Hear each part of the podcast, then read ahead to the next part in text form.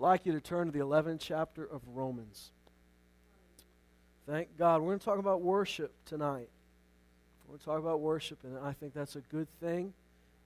I, it would be a mistake for you to, to narrowly define worship as that part of the service where we sing, or even more narrow, that part of the song, the part of the service where we sing slow songs. That's, you know, that could be your definition of worship. I know that the definition in the church has been changing to reflect uh, a biblical definition of worship.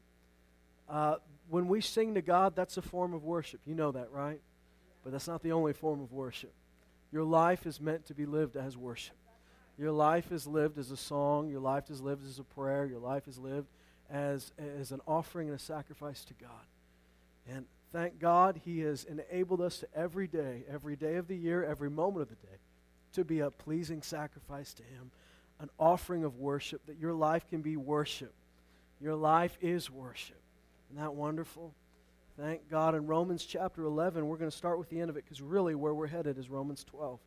But, I, you know, when, when a chapter starts out with therefore, you, you should probably take the hint and read what came before, right?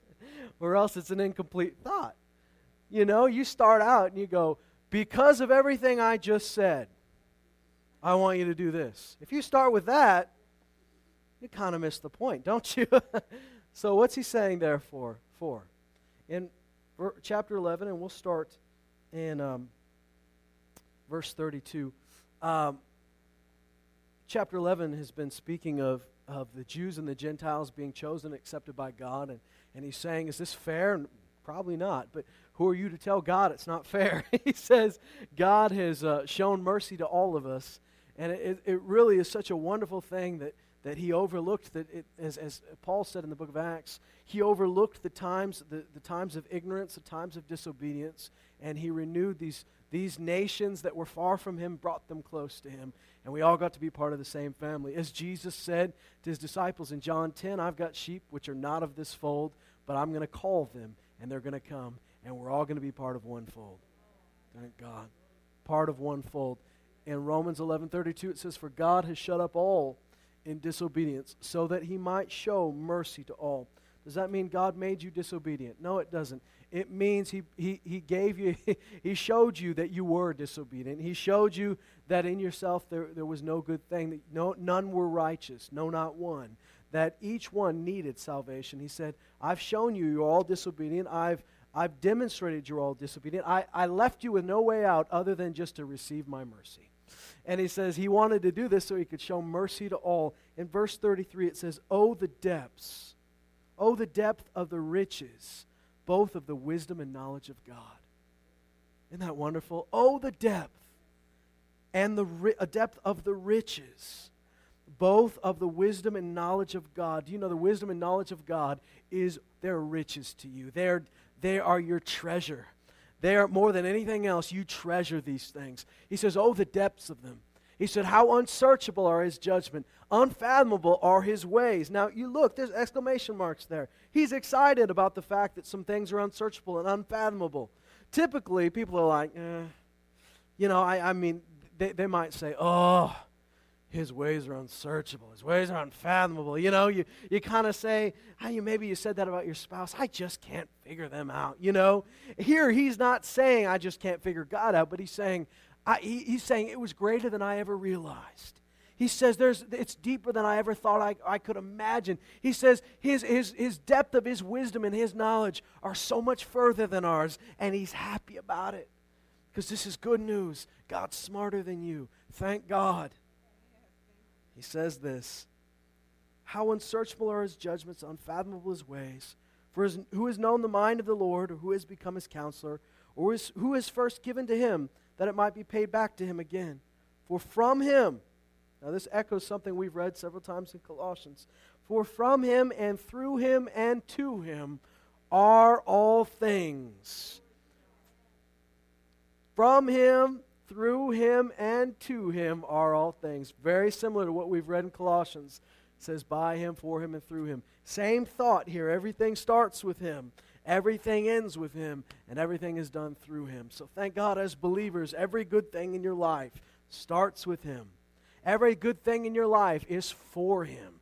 And every good thing in your life is done completely and totally through Him. Thank God. So, everything in your life, and we'll get to this in a moment, but think about it every good thing you ever do for the Lord doesn't start with you. It's not your idea. It's like David said. Now, this is the true, this is the true heart of worship. We're going to get in the next chapter, he's going to talk about our lives as worship. But I want you to think about worship for a moment. Think about it in song for a moment. When we talk about praise and worship, what does the scripture say? The scripture says, out of the mouths of babes, into the mouths of babes, you have ordained praise, which means you put it there. David said several times, He put a new song in my mouth. So, right worship starts with God. Right worship is not you coming up with something to say to Him.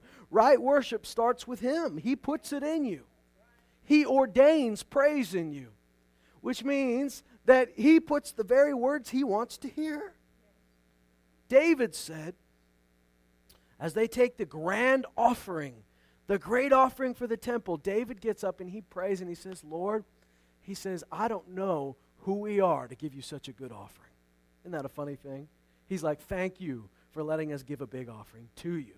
He says, For every good thing comes from your hand. He says, We're just strangers and sojourners on this planet, but you've given us this stuff so we could give it back to you. And he's like, Thank you for letting us give to you. Thank you for giving us something to give back to you. Isn't it wonderful?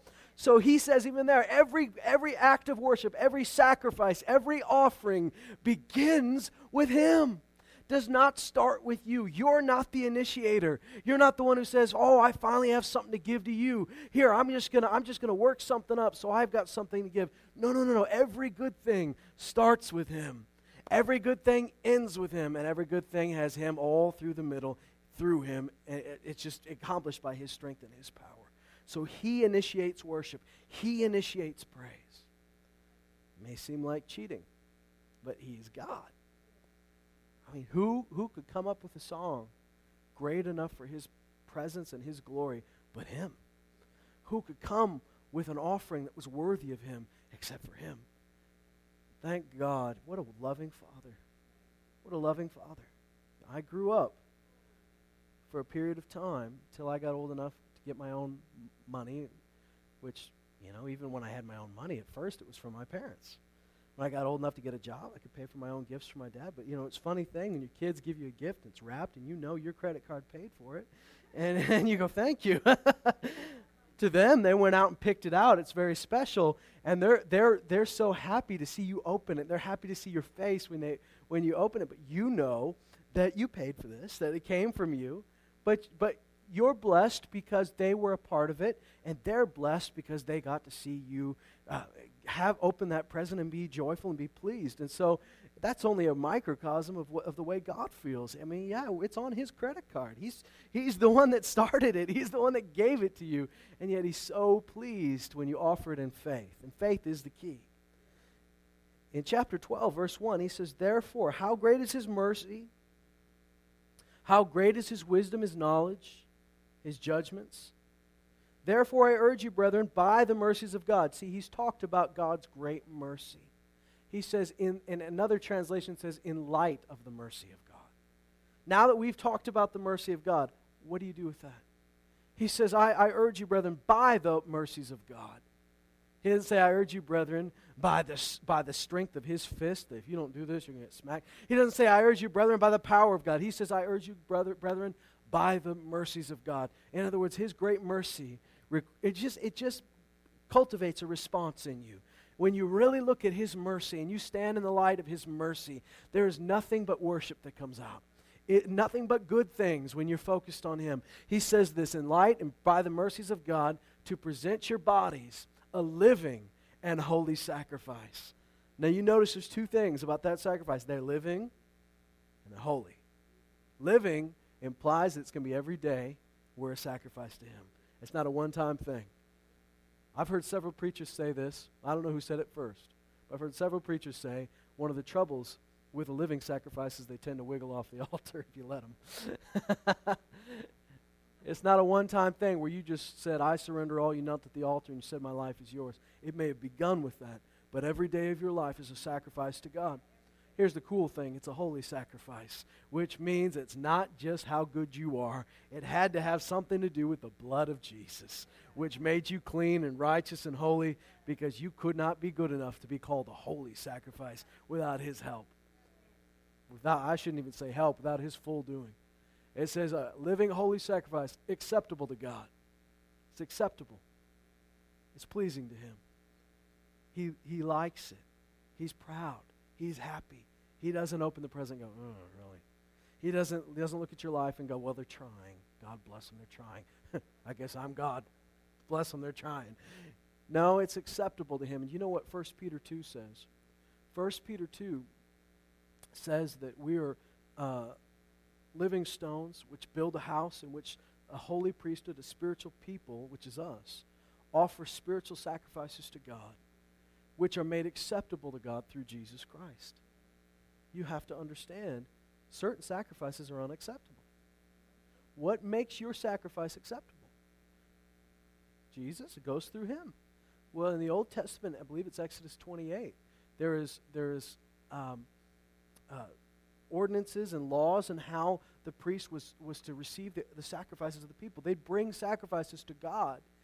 But you know, the sacrifices even as good as that lamb was, as nice as that sheep was, as nice as that goat was, that sacrifice was not yet clean because the Bible says there, because it, it came in contact with sinful people, it even just by touching sinful people, it became sinful.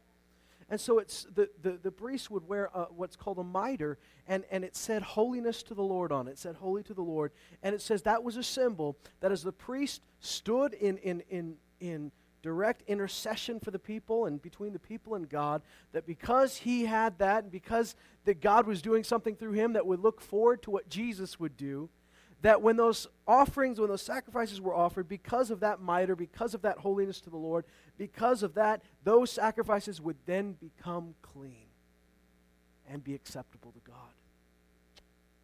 Now, Jesus is our high priest.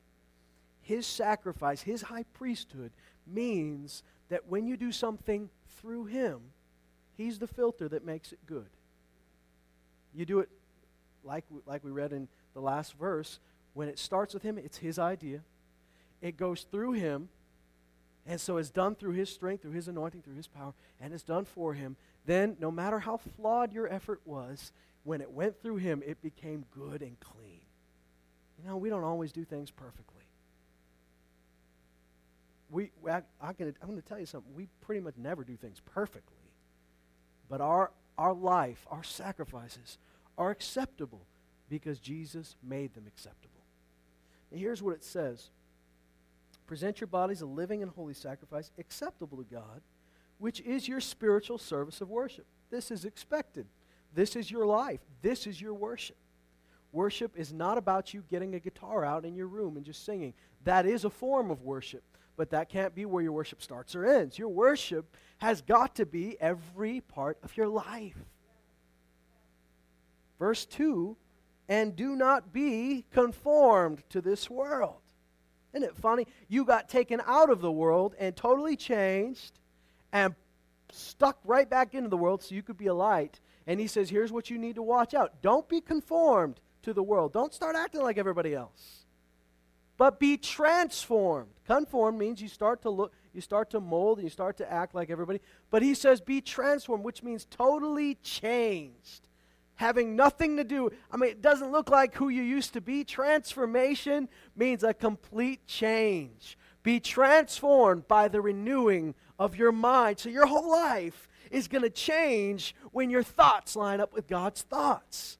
And the scripture tells us one of the best ways to renew your mind is to get into the Word and it will wash your mind.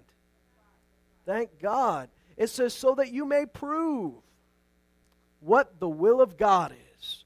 Do you know what it means that you'll prove? It doesn't just mean that you'll know it, it means that your life will be a demonstration of the will of God. Isn't that cool? That you're acting out the will of God. And it says when you do it, it will be, His will is always good, it's acceptable, and it's perfect. Now, we've told you this several times, but in case some of you have heard, you know, there used to be a teaching that there were three different wills and that there was a good will, there was an acceptable, there was a perfect will. And, you know, good was pretty good, acceptable was just passable, and perfect was his best plan for you. But that was, that's a real bad reading of this verse. no offense, but that, that's really not what he's saying. He's saying his will is all three of those things. It's first good, which means it came from him, the source of good. It is, in essence, good no evil in it, no darkness in it. It's good, it's light. He says it's acceptable, which means that when it comes back to God, He accepts it, He's pleased with it. Now, how did it become acceptable? Through Jesus. And it's perfect. His will is perfect. There's no flaw in it, there's no sin in it. It is just perfect. His will is always perfect. So, look at this. When we walk out the will of God, we're walking out a good, acceptable, and perfect will of God.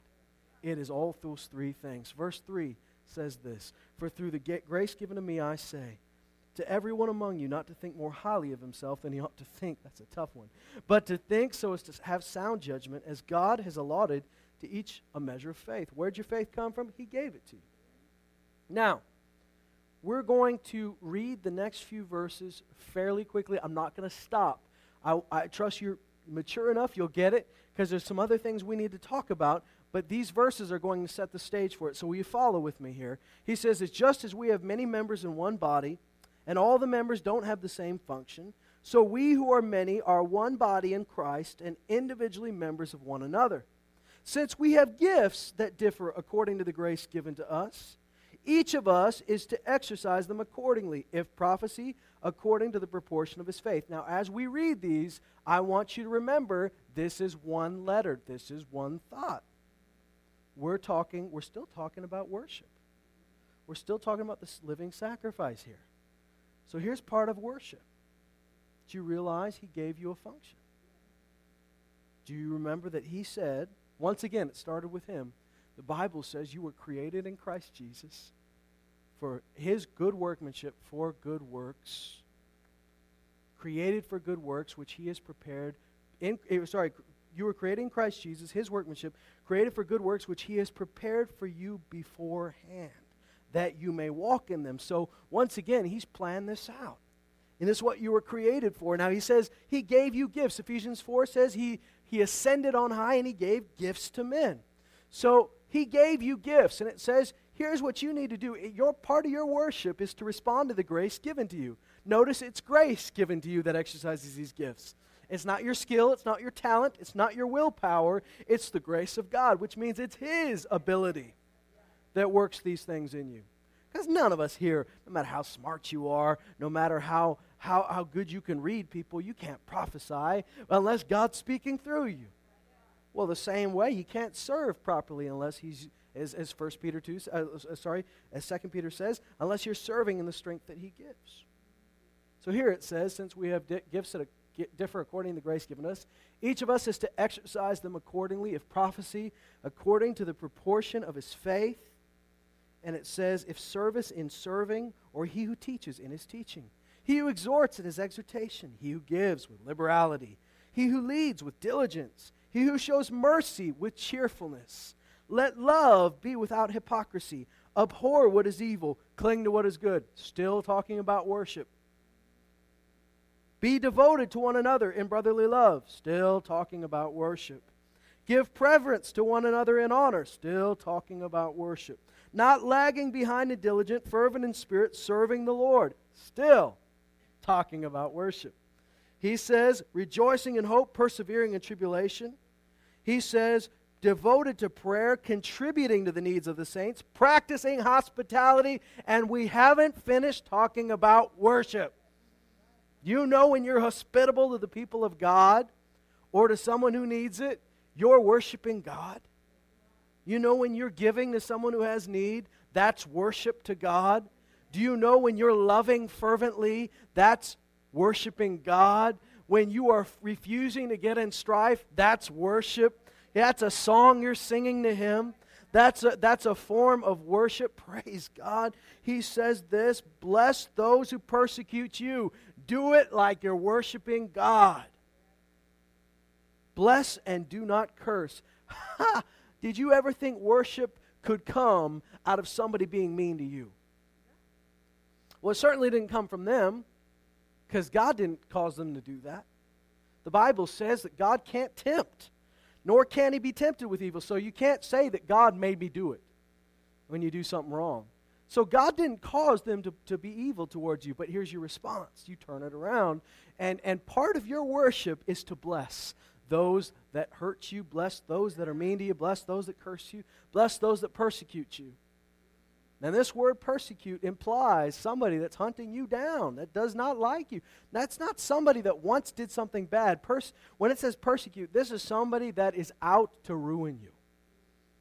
Bless them and do it as worship. Verse 15 Rejoice with those who rejoice. Oh, that's, a, that's good, isn't it? That means you're never jealous that they got something you didn't get. You rejoice. And that's worship. So rejoice with those who rejoice, weep with those who weep. Be of the same mind toward one another.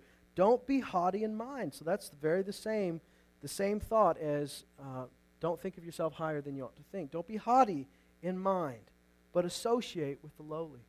Wow. And that's worship. Don't be wise in your own estimation. Never, never, never Never, never, never, never, never. There's not a loophole in this verse that I can find. Never pay back evil for evil to anyone. Not to anyone. There are no exceptions to this rule. If they've got flesh and blood, no exceptions. If, if it's the devil, he's not included in this. Everybody else, devil and demons get they're not part of this, but everybody else, every person is included in this. You don't get to take revenge. Never pay back evil for evil to anyone. Respect what is right in the sight of all men. Never take your own revenge, beloved, but leave room for the wrath of God, which means leave room for God to deal with it. For it is written, Vengeance is mine, I'll repay, says the Lord. But, now, just when you're about to get pumped up that he's about to destroy your enemies, he goes on and says this Don't worry, God's going to get you. Then he goes on and says, But if your enemy's hungry, feed him. I was getting all riled up, God, that I was going to feel good about you just blasting them to, the, to outer space, and all of a sudden you say, But if your enemy is hungry, feed them. Once again, worship. And if he's thirsty, give him. For in doing so, you will heap burning coals on his head. Now, once again, if you read that wrong, you think, oh, good, he's gonna, his scalp is going to burn. But my interpretation of this, and you can judge by your own study of the scripture, best I've ever studied out, is that this is referring to the old practice of putting ashes and coals on your head when you were repentant. When you regretted what you did, they put these coals, they put ashes on their head and show that they had repented, they would turn. And so, in my interpretation of this, the point here is that by feeding and giving them something to drink, you've turned them from rebellion to repentance. But you've, you've made them realize they were wrong, but instead of owing you something, they're going to go to God and receive forgiveness. And you're going to have to, at many points in your life, be like Jonah. When you're all ready to see a show and Nineveh be destroyed, you're going to have to learn to rejoice that they were spared by the mercy of God because it's that same mercy of God that spared you. Do not be overcome by evil. How do I stop by being overcome by evil? It's all around me. It's so strong. Here's how to keep from being overcome. You overcome evil with good. Revenge doesn't work. Revenge does not work in the kingdom of God. The only way to overcome evil, the only way to withstand evil and keep from being overcome, this verse seems to tell me you either are overcome by it or you overcome it. There's not really a middle ground here. It's either overcoming against you or you're overcoming against it. The difference will be good versus evil. Good always wins. Evil versus evil, you all lose. But good versus evil always wins. You want to overcome, you respond with good. Now, notice that he said, Your life is a living sacrifice, a response to the mercy of God, an act and a form of worship. And then he says, Here's how you worship God practically in your life. Just in case you're wondering, how am I supposed to do that? Do I go around every day singing songs everywhere I go? There's nothing wrong with that. That's probably good. But what he's saying is there's a practical way that you can worship God with your life. Here's what you do. That's not the whole list, but it's a big one. If you'll do these things, these are parts of worship to God. And, and, and notice it all starts with that portion of faith that he gave you. Worship is tied to faith. It's you can't remove it. It's tied with faith because without faith, it's impossible to please God. And the biggest, form, the biggest part of worship is that it's acceptable. Do you notice how many times acceptable and pleasing have showed up in this chapter? Acceptable is important. Because let's think about the, the first offering that we ever read about in the Bible. What's the first offering we ever read about? First offering we ever read about is Cain and Abel. One of them was accepted, one of them wasn't. Bible says in Genesis, when they offered, now you know, Abel offered an animal which had blood in it. Cain offered fruits and vegetables. Now, it's not that God is so carnivorous and he doesn't like fruits and vegetables, he put them there. But even though probably Abel, Abel didn't have a good grasp on Abel didn't know exactly what Jesus was going to do when he'd come and shed his blood for us. He might not have understood the full concept of without the shedding of blood, there's no remission of sins. Maybe he got something when, when the first thing God ever did for Adam and Eve after they sinned was kill an animal and clothe them with the animal's skin, which was, was really the first sacrifice. He made it himself. But Hebrews 11 sheds some light on Abel's sacrifice. We want to know why one got accepted and why one didn't. Hebrews 11 says, By faith, Abel offered a better sacrifice. Obtained, he obtained the knowledge that his offering was acceptable and good to God. By faith. So the difference was it was by faith. Now, think about it here because in Genesis, when he talks about Cain and Abel, he, God says, both Abel and his sacrifice are pleasing to me. And he says both Cain and his sacrifice are displeasing. So he didn't just reject the sacrifices. This, this was about the people that made the sacrifice. And because of, it all starts with the people, what you do has to begin, begin with, with you, right? And who you are really needs to begin with him. And so, listen, it's, the difference was that Abel, Abel offered his in faith. What does that mean? Can we? Can I just ask you a question I'm sure you know? Where does faith come from? Where uh, faith comes from? Hearing, right? The Bible says faith comes by hearing, and hearing what? Hearing the word of God. Right? That's where faith comes from. You can't have faith without knowing what God said. You really can't have faith that it's going, you know, you, you can't have faith that it's going to rain tomorrow unless God said, okay, it's going to rain tomorrow. You can't just say, well, I have faith that that's going to happen. I mean, we rely, our faith comes from what God has said, what God's promised. That's how we have faith in anything. So, how do I have faith I'm going to be healed? Because He said so. So, that's why we have faith, right? So, faith starts with what He says. So, how did Abel have faith? Must have heard. Will you think about this for a moment? You think about something. How did they even know to put something on an altar? Where'd they get that from?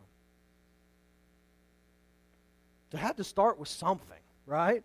Now, we, whether, I'm, I'm sure Adam and Eve offered sacrifices. The Bible doesn't tell them they did, tell us they did, but I'm sure they did. I'm sure that they passed that on. Well, where'd they get it from?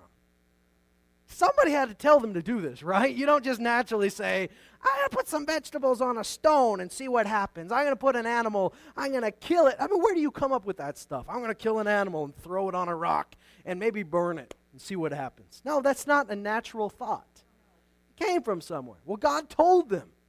Well, I'm assuming because I'm, you know, we could sometimes say, well, boy, Abel, Abel was lucky. He just happened to keep the animals, and Cain happened to take care of the vegetables, and poor Cain, he missed out. No, Abel had faith. Faith comes by hearing, right? So we got to assume at some point Abel said, God, what do you want? How would Abel have figured out the whole thing about the blood and the forgiveness? He's new at this stuff. Where did he get it from? God told him. What did Cain do? He looked around and says, What looks good? I'll offer this. This looks good. I'm sure those vegetables look nice. I'm sure the fruit looked good. Do you know what? We see the difference between you offering something in faith because God told you to do it and the difference between a, a human just saying, my, my, my thoughts, my just I've been thinking about it. My intuition tells me this would be a good offering to God. It's a big difference. God is not asking you to come up with your best idea. Listen to the Spirit of God. Live a life from what He tells you. And He gives you that faith that you can do it that He's giving you the power to do it. And you do it completely, saying, I'm not doing this on my own. Everything good came from you. So this offering really starts with you, and it's done through you, and it'll end with you. And that's an offering of faith. But if you just say, What can I do for God? and you just come up with something, you'll usually get it wrong. Cain looks around and says, What? Eh, what do I got? Abel seeks the Lord. What am I supposed to give? Cain just comes up with a good idea. They probably didn't have a good grasp on the fact that without the shedding of blood, there's no remission of sins. They might not have known that God was taking that as a symbol of what Jesus would do. But none of us know it all. That's why you have to ask God. Without faith, it's impossible to please God. If you want your life to be an offering and a sacrifice of worship, ask Him what you're supposed to do. What do you want from me, God? Because when he tells you what he wants, not only is it the right thing, but the moment the voice of God is spoken, there's the power and the grace to do it. If he says, okay, I want you to take care of that person, that, that little kid whose parents have just been so, you know, messed up and broken that that kid's going to be taken away from them. Social services coming to take them away. And I know you have your hands full, but I'm telling you, take that child in and because God told you, if you had thought of it on your own, might not have worked. But because the Lord put it in your heart, all of a sudden you can be assured that the finances you need will be there, that the love you need to, to bear through this kid's issues that he has will be there, that the, that the strength will be there, the grace will be there, that because he told you to do it, he is supplying everything you need to get it done. That that offering was fully paid for by Jesus. He pays for his own offerings. When we do anything with our life for him, it's his idea and it's on his bill.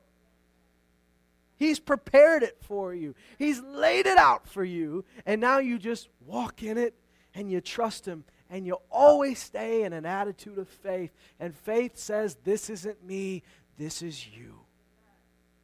Every good thing out of your life, you've got to know, came from Him. And it'll keep going, it'll keep being good because it's done through Him. Amen? What an offering and a sacrifice of worship. What a sacrifice He's asking of us.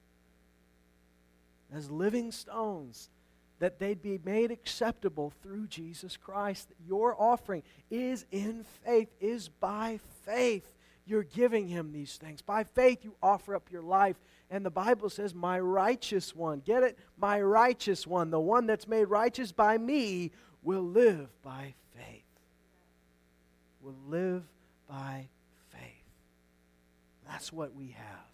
We've been given that. We hear the voice of God we see his words right here. And he's telling you listen, your life is a, is a song, is, is an act of worship. It is, as, as the Bible says about Jesus, it says the life he lived, he lived to God. He lived it straight to him. I know for nobody else but to God. It was just, a, it was as we sing, as many songs or poets have written, it was for an audience of one. Your life is only for one person. It's for God. Now, because it's for him, it'll end up being very pleasing to other people because the Bible says, because he died for you, you no longer live for yourself. It says, it says, therefore, regard others as more important than yourself. So it, it would seem that you're doing things for other people, but he says, whatever you do, do it is unto the Lord. That's how, that's how we live life as worship. I want to make this as simple as we can. Worship is not, is, uh, living your life as worship is not some weird, deep theological thought. It is very simple. And it goes back to that last verse in, in, in chapter 11. It goes back to why are you doing what, you, what you're doing? Why did you start doing that? Who told you to do that? Because, guys, Cain may have thought this was a good offering, but he came up with it. Why are you doing what you're doing? Is it his idea? Now, there are a lot of things where you, you don't even have to ask. I mean, he says, if your enemy's thirsty, give him a drink. He's already told you what to do. You don't have to ask him every time your enemy's thirsty what you're supposed to do. He told you already. When, when, when it comes time, there are certain things you don't have to just say, let me pray about it. It sounds spiritual. It sounds spiritual for you to say that, but he's already told you this is what you do. In every circumstance, don't take revenge. In every circumstance, be generous, be hospitable. There's no, there's no time where that's not applicable. So you don't have to say, let me pray about it. Let's pray about whether we bomb them or whether we forgive them. Now, I'm not talking about nations, I'm talking about you personally. So the bomb is a metaphor. Hopefully, it's a metaphor, guys, that you guys don't have like a bomb in your backyard. So, this is a metaphor for how you treat people, how you respond to people. It says, okay. There's no, there's no, I have to go and pray about it. There is a very simple word from God. This is always true. Now, what about what about what you're going to give in the offering? Where does that come from? Who tells you? He does. He tells you what you're going to give. What about what about um, you know, the gifts that are working in you? What about how you're going to be a part of the great body of Christ? You know, the I mean, he, t- he, he begins to draw things out of you. He begins to show you things, and, and you respond to those things. And you don't have to be everything, you just have to be what he made you to be. And that's worship. Worship is not a competition. Worship is not, it, it, you don't compare yourself to anybody else. Worship is only for him. So your worship is you doing what He made you to do. He considers it worship. And you always say, you always do it by faith. By faith, I say, okay, my life, I didn't come up with this. My life is yours, and I know that you've put in me the, the ability and the, the desire to do this, and I know it's from you, and so I'm going to do it in your strength. You're going to have to do it through me, but I know that good things are going to come out of this. And when they do, I give glory to you because I know I didn't start it, I didn't finish it, it was you. This really makes me think of everything in life. It makes me look at my life and every day realizing that the song never stops, the worship never ends that there's not one part of your life that's worship and another part that's work. That when you're at work, worship God in your work. How do I worship God with my work? You do it as unto the Lord. You respond to His goodness, how you treat people, how you react to them, how you demonstrate the love of God. This is all worship. What you say with your mouth. What does the Bible say? May the words of my mouth and the meditations of my heart be pleasing to you, O God. Okay, so what I say and what I meditate on, right? Because meditations in my heart means I might not have said it out loud. Meditation typically means to mutter to oneself, but when we're talking about meditations of your heart, it's stuff you're mulling around and letting sit around for a while. Okay, so I, as, as David said, I put a guard over my mouth. I, watch what I say. I watch, and I'm not saying legalistically. I'm saying in, in, in, a, in a, a new covenant Spirit of God way, worship God with everything you say and everything you think and everything you do. And you will have thoughts that aren't from God, and they won't be worshipful thoughts. You don't meditate on those, you just move on. Right. right? You don't stay on them. Or even better, you respond with your words, like Jesus did when he had a thought that wasn't from God, which we call the temptation of Jesus. What'd he do? He said, by the word of God, he responded with his words. I learned a long time, not a long time ago, I learned it a long time ago and didn't really get it until just recently. But you can't fight thoughts with thoughts. So many times I had weird, I had thoughts that I knew weren't from God about, you know, a good idea or a bad idea. I knew they weren't. I was like, oh, that's stupid. And I'd say, no. And just inside my head, I'd be rebuking Satan. I'd be rebuking Satan just without opening my mouth until it dawned on me. Satan's not a mind reader. He has no idea what you're saying right now. he can't read your thoughts, but he can hear your words. That's why Jesus didn't telepic, tele, telepathically, that's the word I'm looking for, telepathically communicate with the devil. He spoke to him. And he didn't speak nicely to him. He spoke firmly. In one case, he just told him, shut up. But in, in, the, in the temptation and 40 years in the wilderness, or 40 years, my goodness, 40 days in the wilderness, he responded with the word of God shut him up. Addressed it right at its root. And thank God that same spirit that was in Jesus is in you. Amen. What, what a life of worship we could leave, lead when we respond to the mercy of God. Nothing ever starts with us. He has ordained praise. We respond in faith. Faith has to start with the Word of God. So you say, God, what do you want? What do you, what, what do you put me here to do? What, what's my life for? And then you just live your life like the most beautiful song to God. You live, you live your life like the, the, the most wonderful uh, wonderful letter you could ever write. You live your life as a testimony and a testament to the goodness of God and a response to the love of God. And you just do what He tells you to do. And you don't stop doing it for the right reasons. And don't get sidetracked by any other thing. Don't get sidetracked by money. Don't get sidetracked by time issues. Don't get sidetracked by entertainment. Just stay on course and worship, worship, how silly would it look if, in the middle of this time of praise and worship before the service, we put the just threw our instruments down and started started playing a video game, started you know checking our cell phones for sports scores? Wouldn't that be silly? You'd say, why are you interrupting the time of worship for something so stupid? Well, does that mean you can't ever watch sports? No, of course not. You watch sports. You can have fun and go do things. As long as you know that when it's time to do what he says, you're ready to do it, and nothing else takes first place. Worship is, in essence, putting God back at the top of everything and keeping him there. Just keeping him there, that's the fear of the Lord, is making his opinion more valuable than everybody else's opinion. What would life look like if every moment of the day was worship. Every moment of every day was an act of worship.